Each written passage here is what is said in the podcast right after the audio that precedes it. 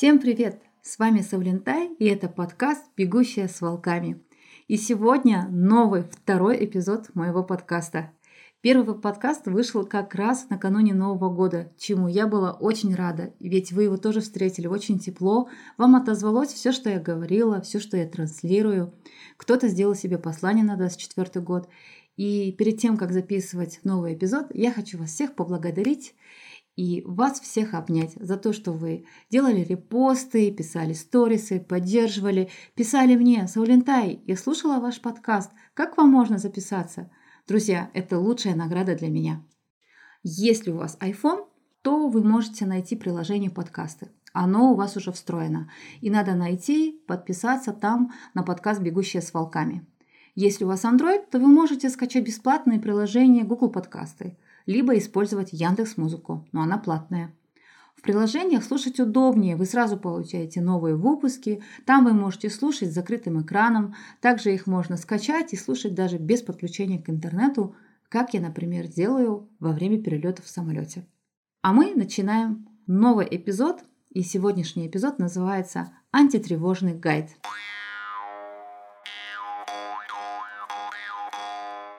Жахслар, те, кто подписан на меня, знают, что я делаю единственный контент в соцсетях. Я веду рубрику «Вопросы и ответы». И из 30 вопросов где-то 12-15 обязательно будет «Что делать с тревогой?» Какие есть инструкции, чтобы не тревожиться? Из-за тревоги я не могу спать, из-за тревоги я не могу есть. В отпуске я тоже чувствую тревогу. Меня накрывает тревога. Только такие вопросы. Поэтому я решила второй эпизод посвятить этой теме. Возможно, наука вам что-то подсветит, а я постараюсь сложные темы объяснить простым языком. Итак, поехали. Антитревожный выпуск. Хочу сказать про себя, что я еще тот самый тревожный человек. Я действительно тревожусь, иногда же даже ловлю себя на мысли, все же нормально, я же никуда не опоздала, я же по расписанию работаю, все Правильно, дети пристроены. Я никуда не опаздываю. Почему я тревожусь? И даю себе где-то минуту подумать, я ничего не забыла, я ничего не опоздала, никому ничего не обещала. Я на самом деле тревожный человек, поэтому эта тема мне тоже очень близка. А еще я помню самую жуткую свою тревогу. Это когда перед своей живой лекцией, перед тем, как выступить на аудиторию, я два дня не могла спать. Мало того, у меня вроде все было готово. Презентация, рабочие тетради, методички. Приглашение уже выслано, коворкинг зарезервирован. И даже стилист приготовил одежду. Но я не могла успокоить свои мысли. В какой-то момент я поняла, что я раздражаюсь даже на яркий свет, на звук. Я решила отвлечься, я решила поиграть игру, которая у меня есть на телефоне – и даже пошутила, может мне уже вино выпить, чтобы расслабиться. Настолько мое тело начало уставать от этой тревожности. Я знала какие-то техники, практики, что нужно делать во время сильного, сильной тревоги. Здесь маленький спойлер, нужно выйти на чистый воздух, надо убрать весь инфошум, отключить все мессенджеры, что я и сделала. Но мне это не совсем помогало. Поэтому, когда мне говорят, у меня сильная тревожность, даже Ахслар, я вас понимаю, потому что я тоже такой человек, который поддается иногда причинной либо беспричинной тревоге.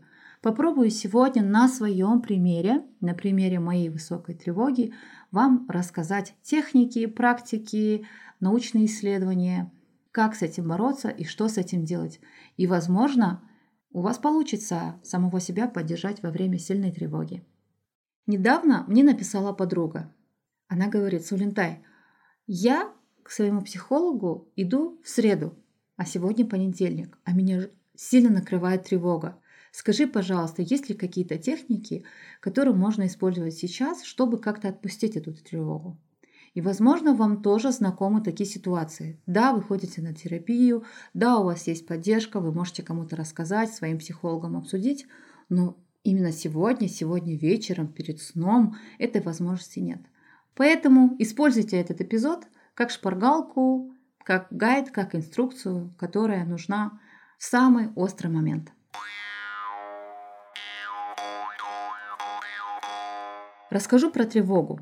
Тревога – это эмоциональное состояние, вызванное ожиданием опасности или угрозы. То есть вы знаете, что будет что-то страшное, что-то небезопасное для вас, но вы не знаете, что будет, как будет, откуда оно идет. То есть тревога – это неизвестный страх. Тревогу не следует путать со страхом.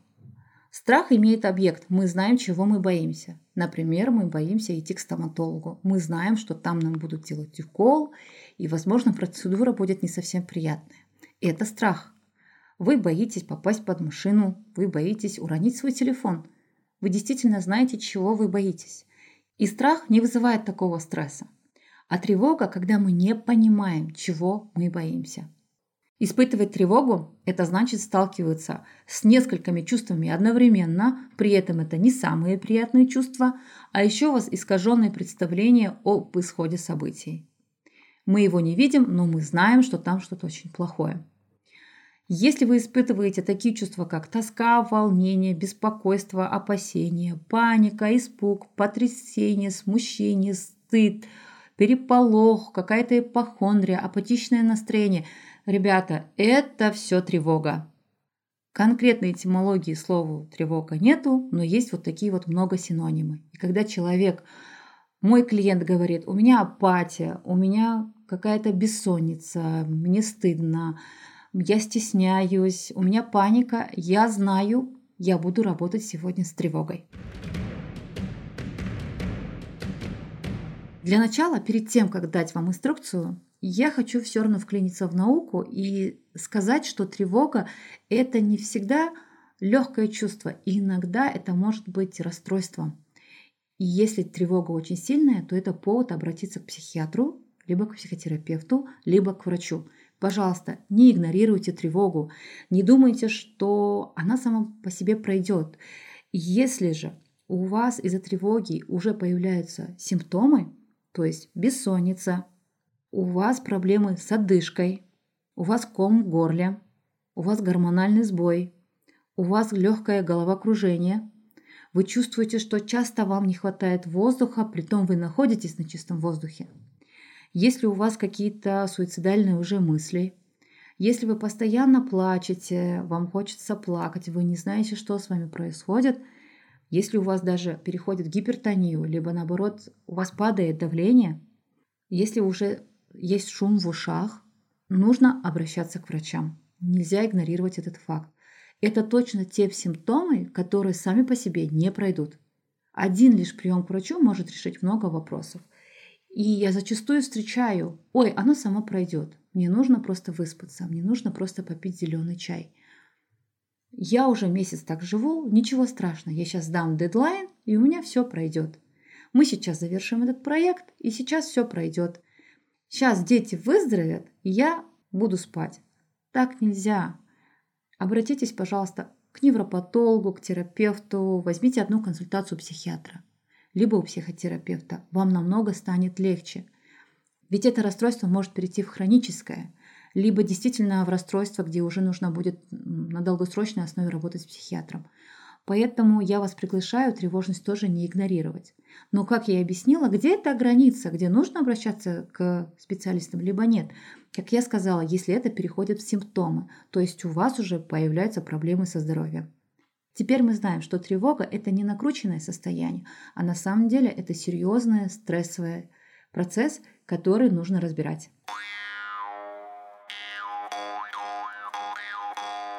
Паническая атака. Вы это слышали. Либо вы с этим сталкивались, но вы не знаете, что вы с этим сталкивались. Паническая атака – это тоже тревожность. Паническая атака – это когда, если очень простым языком объяснить, это когда тахикардия, что-то связано с астмой, с гипертонией, боль в груди, все вместе одновременно. То есть одышка, вам кажется, что вам становится очень жарко, вам не хватает воздуха, мало воздуха, если у вас боль в груди такая режущая, если у вас как-то конечности уже начинают неметь, если вы чувствуете, что ваше сердце сейчас выпрыгнет из сердца и все симптомы одновременно, то это паническая атака. Как распознать паническую атаку и не перепутать его с другими симптомами? Паническая атака проходит обычно через 15-20 секунд. А другие симптомы серьезные, там астма, либо гипертония, инсульт, инфаркт, они не проходят через 20 секунд. Но потом опять снова накроют через несколько секунд. Вот. Что делать? Первое. Сядьте, пожалуйста, очень удобно. Очень важно, чтобы вы обязательно к чему-то прислонились, чтобы вы полностью расслабились. Если есть вода, попейте воду. Вам нужно в какое-то холодное помещение, либо брызнуть себя холодной водой. Может быть, проходите вы около фонтана, либо, может, есть снег. Все холодное вам сейчас очень важно. Очень важно сесть и начать считать до 20, до 10. Начинайте называть все какие-то вещи, процессы, которые около вас происходят. Например, проезжает курьер с желтой сумкой на синем велосипеде. Это мужчина 30 лет, азиат. Вот стоит дерево, это сосна, сейчас зима, идет снег. Как только вы начинаете описывать происходящее, описывать предметы, называть цвет, число, количество, мозг сразу получает информацию, что все нормально и перестает тревожиться, и, скорее всего, ваша паническая атака уйдет. Но с этим тоже нельзя заигрывать. Паническая атака – это повод обращаться к врачам, к терапевту, к невропатологу, к эндокринологу, психотерапевтам. Паническая атака говорит о том, что вы уже долгое время игнорировали вашу тревогу. Вы долгое время скрывали, что вам страшно, и организм вам говорит – Алло, я уже не справляюсь, давай мы уже что-то сделаем. Я уже устала бояться. Я, твой организм, сигнализирую тебе о том, что у меня уже нет сил игнорировать страх, тревогу. Я уже отключаюсь. Алло, алло, стучусь. Поэтому, если вы уже дошли до панической атаки, обращайтесь к врачам. Самым сложным мы уже справились. Ну и чтобы закольцевать эту тему, где тревога уже переходит в симптом, есть хороший тест, бесплатный на просторах интернета, называется тест Спилберга Ханина. Там 40 вопросов про тревогу. Вы можете его пройти и осознать, какой у вас сильный уровень тревоги, может низкий. Ну, если честно, я интернет-тестам не совсем верю, но вы для себя можете попробовать. Ну, я как верю? Если все хорошо, я верю. Если все плохо, думаю, ну, кто-то придумал эти интернет-тесты, что я вам тоже рекомендую. Сейчас объясню, почему. В прошлом году я изучала курс психиатрию для психологов. Четыре месяца. И психиатр, который вел повышение квалификации, сказал такую фразу. У меня 20 лет стажа. Я любые диагнозы, чтобы мне поставить там шизофрению, слабоумие, депрессию, какой-то вид депрессии, там, истерию, мне нужно от 40 часов там, теста. То есть он там на протяжении двух месяцев работает с человеком, чтобы поставить ему какой-то диагноз.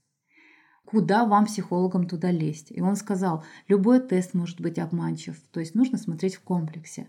Это меня как психолога расслабило, ну и, соответственно, любым интернет-тестам я тоже перестала доверять. Ну, раз уж специалисты так говорят, как может один тест что-то сказать?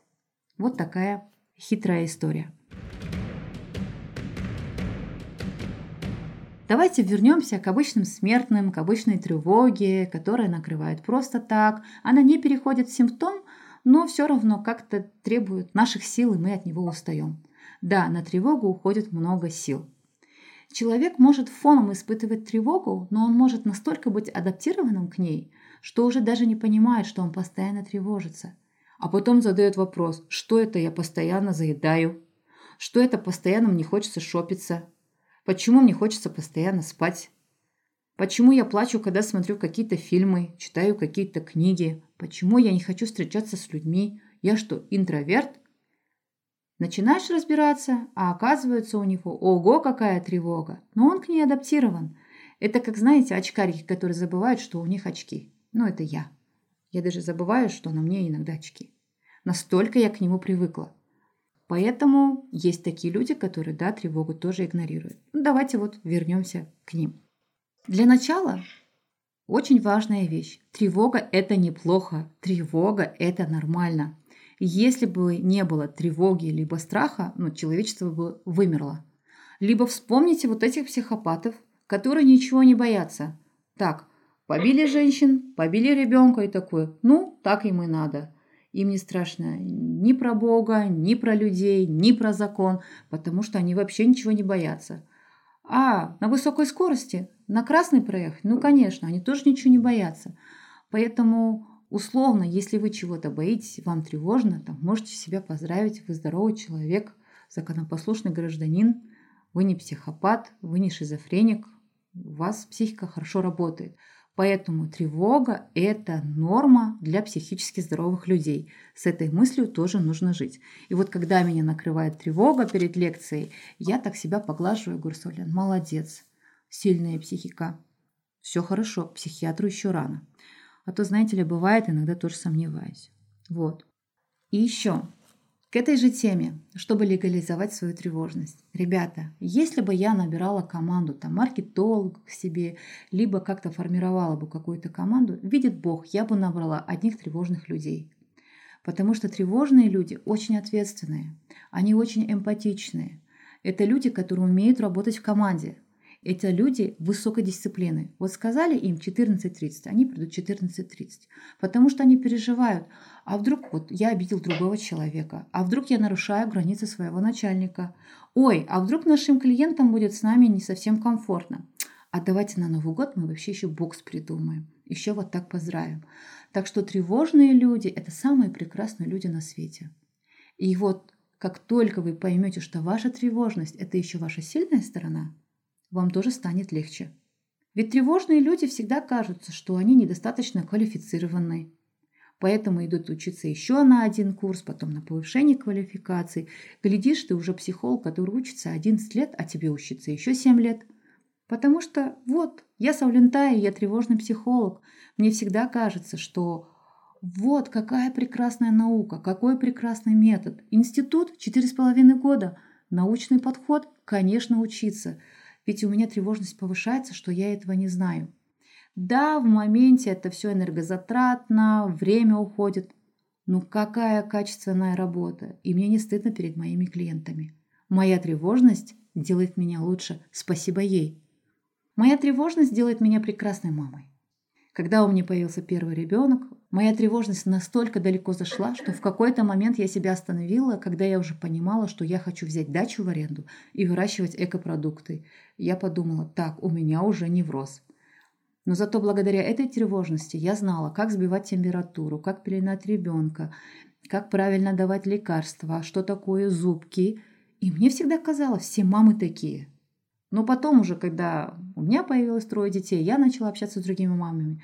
Я поняла, что не все мамы этого знают. Не у всех есть этот навык научиться самомассажу, дренажу, разбираться в составах кремов. Да, это тревожность, опять-таки, да, это энергозатратно, но я не жалею, у меня здоровые дети.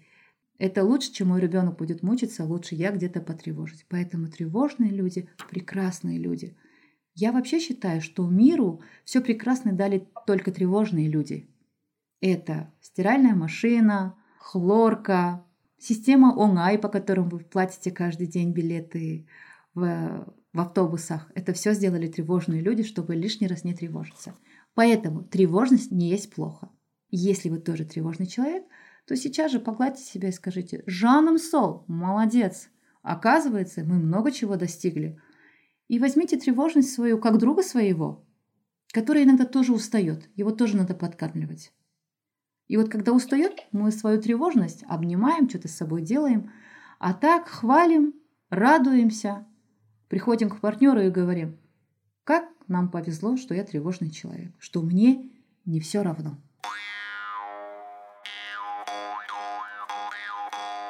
Как я сегодня говорила, сильная тревожность у меня была перед лекцией. Я специально вам привела этот пример, чтобы вы понимали, до чего может дойти. То есть мне это знакомо. Меня накрыла дикая тревожка. Как говорит моя подруга, она мне пишет, меня накрыла тревожка, что мне делать?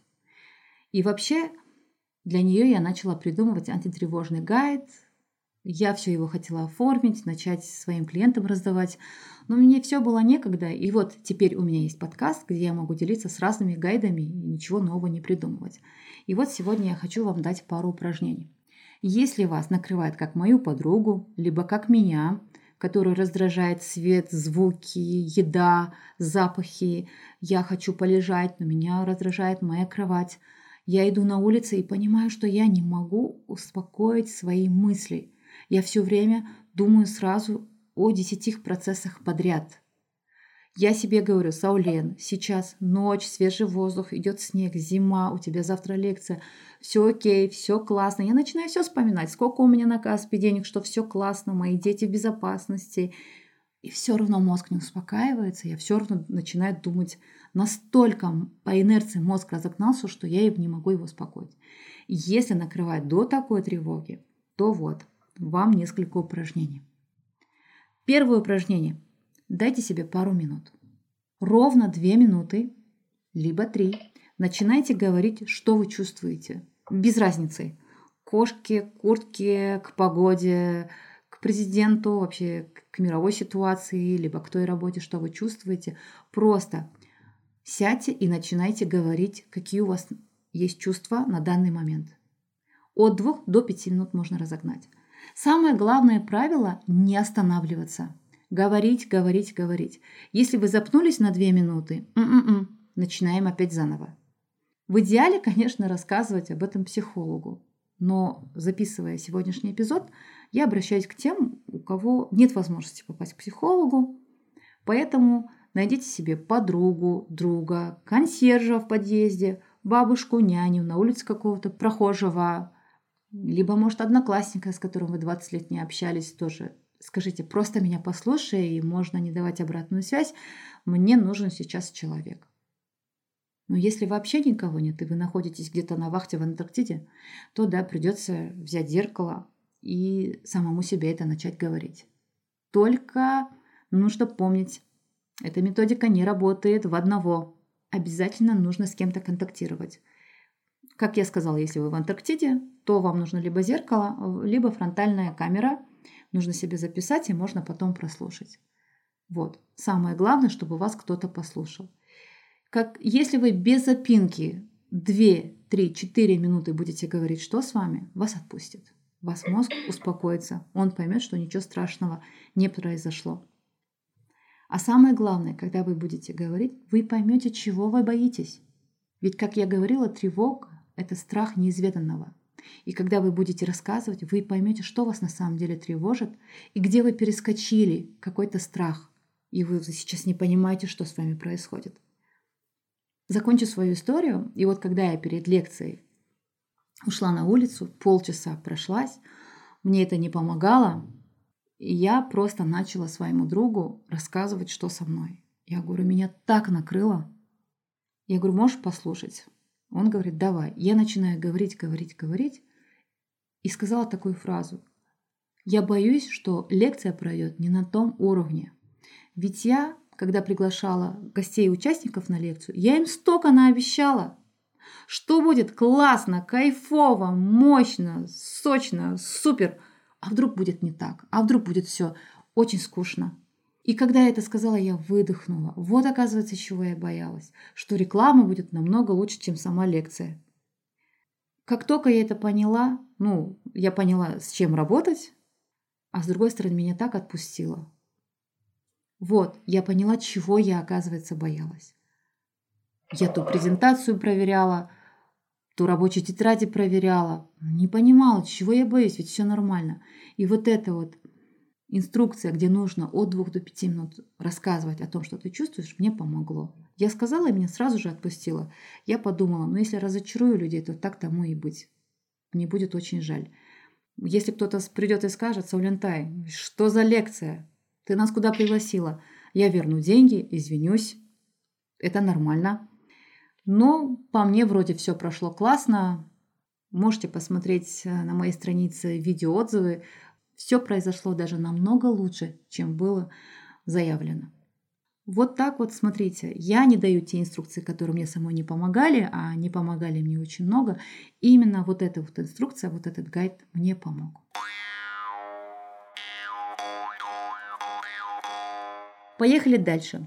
Если ваша тревога не такая сильная, как у меня, но вы ее просто фоном чувствуете, новомодное слово – ФОМО боязнь чего-то упустить. либо заниматься своим делом, но кажется, что ты чего-то забыл. То есть это не такая тревога, которая уходит в бессонницу, либо сильно как-то мысли перезагружает, но ты понимаешь, что ты чего-то тревожишься. Что тогда делать? Здесь вам поможет хороший кислород, то есть вам нужно выйти на свежий воздух. Зачастую тревога – это от гипоксии, от того, что воздуха не хватает, сидячий образ жизни, ваш организм не насыщается кислородом, поэтому любые врачи говорят, дышите свежим воздухом, выходите часто на прогулку. Поэтому здесь, ребята, активный образ жизни – это минус тревожность. Идите на любой вид спорта, который вам нравится, который для вас сейчас более допустим. Если же вы не можете заниматься спортом, то обычные пешие прогулки, хотя бы минут 15-10, уже здорово вам помогут, и вы сами заметите, что тревожность ушла. Либо она есть, но она уже не такая сильная. Если же тревожность из-за какого-то процесса, который от вас независим, например, идет какой-то процесс ваш семейный, например, развод, может быть, судебные какие-то тяжбы, может, ваш сын поступает в школу, там, ваш муж едет с командировки, ваша жена сдает какой-то экзамен. Короче, есть какой-то тревожный сейчас процесс в семье, и вы не можете на него повлиять. Что тогда делать? Режим дня, ребята. Обязательно нужен режим дня. Хороший режим дня, свежий воздух, правильная еда, вода. Вот все, что нам говорит ЗОЖ, это все нам поможет. Организм и психика будут понимать, что все нормально, мы не умираем, нас поддерживают, и тем самым тревога для вас уже будет выносимой. Как-то так. Можно уйти дальше. Это дыхательные практики, медитации, йога. Мне лично медитации не помогали, когда я была в дикой тревоге, поэтому, знаете, здесь, если вам поможет, я вам за вас буду рада, мне не совсем помогало. Очень хорошо помогают дыхательные практики. Можете просто открыть YouTube, дыхательные практики, вам вывалится кучу прекрасных практик. Я лично сама просто ходила на йогу, и у меня в арсенале есть 3-4 упражнения дыхательных практик, которые тоже здорово помогают. Почему я говорю часто про дыхание? Когда человек дышит правильно, здорово, и есть чистый воздух, мозг получает информацию, что все хорошо. Вспомните фильмы мужчиной, а если вы женщина, вспомните, когда идешь в роддом, говорят «дыши, дыши». И это не просто так, потому что когда дыхание ровное, правильное, мозг понимает, что он не умирает, и тревога сразу уходит. То есть боль становится выносимой. И вот с тревогой то же самое. Нужно дышать часто свежим воздухом и ни в коем случае не запираться под одеялом с чипсами и с ноутбуком. Это очень важно. Есть еще очень хорошая инструкция. Это такой метод. Я его услышала первый раз у Александра Ройтмана, прекрасного психотерапевта из Израиля. Привет, Саша. Я была у Саши на мастерской, на марафоне, и Саша несколько раз давала эту инструкцию, и она очень здорово помогает. Я не знаю, где Саша этому сам научился. Возможно, автором является он. Я вам указываю первоисточник, от которого я услышала. Когда вас накрывает жуткая тревога, и вам становится очень страшно, либо вы, когда начали говорить о своих чувствах, вышли на какое-то чувство, которое для вас невыносимо какой-то страх, грусть, жалость, сожаление, тоска, и вам очень нужна поддержка в этот момент, то я вам рекомендую взять свою ладонь, поднять эту ладонь ближе к виску и до груди начать себя гладить. Прям как ребеночка, очень мягко начать поглаживать себя всю свою шею, грудную клетку от виска до грудной клетки, сантиметров 25, начать гладить и приговаривать любыми словами, которые вы обычно там говорите другим своим любимым людям. Например, Жаным сол, зайка моя, солнце мое, айналайын, шаршадым ба, қорықтың ба сен? Әбден шаршадың ау. Қатты қорқып жүрсің? Ну и какие-то другие слова, которые сейчас более уместны. Это техника по бережности к себе. И эта техника, она про бессилие, что мы бессильны, что мы не можем иногда влиять на какие-то процессы. Они не зависят от нас, как бы мы ни боялись. И вот эта техника вам поможет перестать бояться И как говорят, отпустить эту ситуацию. Я не люблю совсем это слово, потому что я научно не понимаю, как это отпускать, но вот в данном контексте она как-то уместна, это слово. И вот эта вот техника гладить себя от виска до груди и приговаривать теплые слова к себе, это вот как раз признать бессилие и как-то отпустить ситуацию, что я никак не могу повлиять. Но я уже устала бороться, я уже устал бояться. Вот такие вот две техники, друзья. Первое – проговаривать две минуты до пяти минут. Второе – вот как-то себя погладить. Я, конечно же, вам желаю, чтобы вам это никогда не пригодилось, но мы здоровые люди, мы амбициозные товарищи, мы хотим развиваться, больше зарабатывать, быть красивыми. А соответственно, чем больше амбиций, тем больше тревоги, страхов, тем больше сепарации, как говорится. Поэтому вот такие вам два гайда. В идеале, конечно же, с любой тревогой нужно ходить к психологу, потому что за этим будут стоять ваши стрессовые ситуации, ваши психологические защиты, тревоги, страхи, ваши механизмы, паттерны, с которым нужно с психологом разбирать. Я надеюсь, что у вас у всех есть психолог, вы это будете делать. Почему важно обращаться к психологу и разбираться со своей тревогой, с причиной своей тревоги? Когда вы находитесь в психотерапии, и вы начинаете изучать себя, вы узнаете причину ваших тревог. И, соответственно, у вас будет такой здоровый невротический уровень. А если простым языком, у вас будет толерантность ко всему, что происходит. Условно придет вот это вот принятие других людей, процессов. Если сказать вообще простыми словами, то вы признаете, что вы не Бог, что вы никак не можете повлиять. Почему важно повышать толерантность? Потому что придет принятие других людей, процессов, себя. Если очень простыми словами. Ты сам веришь в то, что ты не Бог, и другие люди тоже не боги. Уйдет вот это вот постоянный гиперконтроль себя, других людей, и возвращается вот такое базовое доверие к миру, такое доверие к Вселенной. Это очень важно.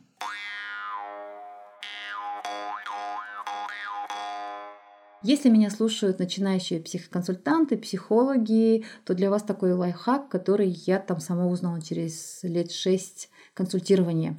Оказывается, когда клиент приходит с тревогой, то ты должен работать только на его толерантность, то есть изучать, почему где-то он не гибкий, а, какие у него убеждения, которые не позволяют ему быть гибкими, потому что толерантность это и есть повышение уровня такого здорового невротического здоровья. Толерантность, ребята, это не есть терпение, это принятие, это взросление. Это такое бессилие в хорошем смысле слова. Для меня бессилие – это про мудрость, про то, что ты повзрослел и умеешь благодарить то, что есть. Жахслар, я очень надеюсь, что сегодняшний подкаст вам понравится, либо будет полезен. Я очень старалась какую-то сложную научную тему, где-то из клинической психотерапии, рассказать вам простыми словами. Возможно, где-то было очень негладко, непонятно. Я только учусь 50 подкасты, поэтому пишите мне отзывы, пишите мне в директ. Я всегда прислушаюсь, я вас поблагодарю. Для меня все будет очень полезно. Сегодняшний подкаст про тревогу я хочу закончить прекрасными словами. Я этот стих увидела в интернете, и автор для меня неизвестен. Есть тяжесть в спине, этот хруст по ночам, эти приступы боли, бессилия. Все, что дает нам Бог, значит нам по плечам. Это просто растут твои крылья. Жахслар, до встречи в новом эпизоде. С вами сегодня была Саулинтай, та самая бегущая с волками. Амандықпен қауышайық.